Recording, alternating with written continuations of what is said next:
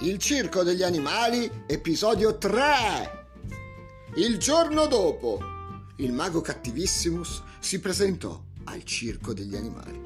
Oggi ho proprio voglia di fare il cattivo.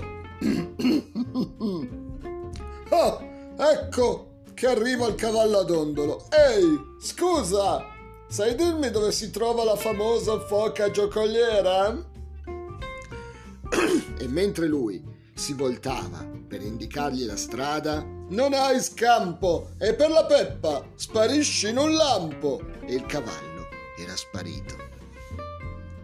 La foca fu presa di sorpresa alle spalle, come anche la gatta Fakira, e poi prot, tornerò domani.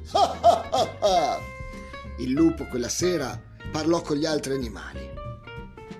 Bisogna fare qualcosa o spariremo tutti. Primo, dovremmo stare tutti insieme. Secondo, dobbiamo prepararci a lottare.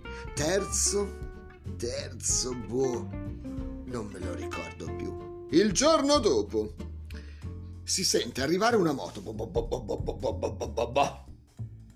È il mago. Tada! Eccomi qui! Dove siete di bello? Sono io che ho fatto sparire i vostri amici. Adesso sono nel mio circo. Il coniglio, un po' pauroso, disse: Beh, io vado in bagno a fare un po' di pipì e anche un po' di pupù, magari.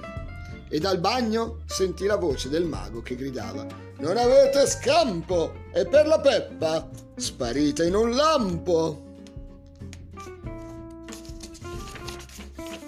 E puff, puff, puff, sparirono tutti. E prot! Se ne andò anche il mago, tutto contento del suo lavoro. Fine, terzo episodio.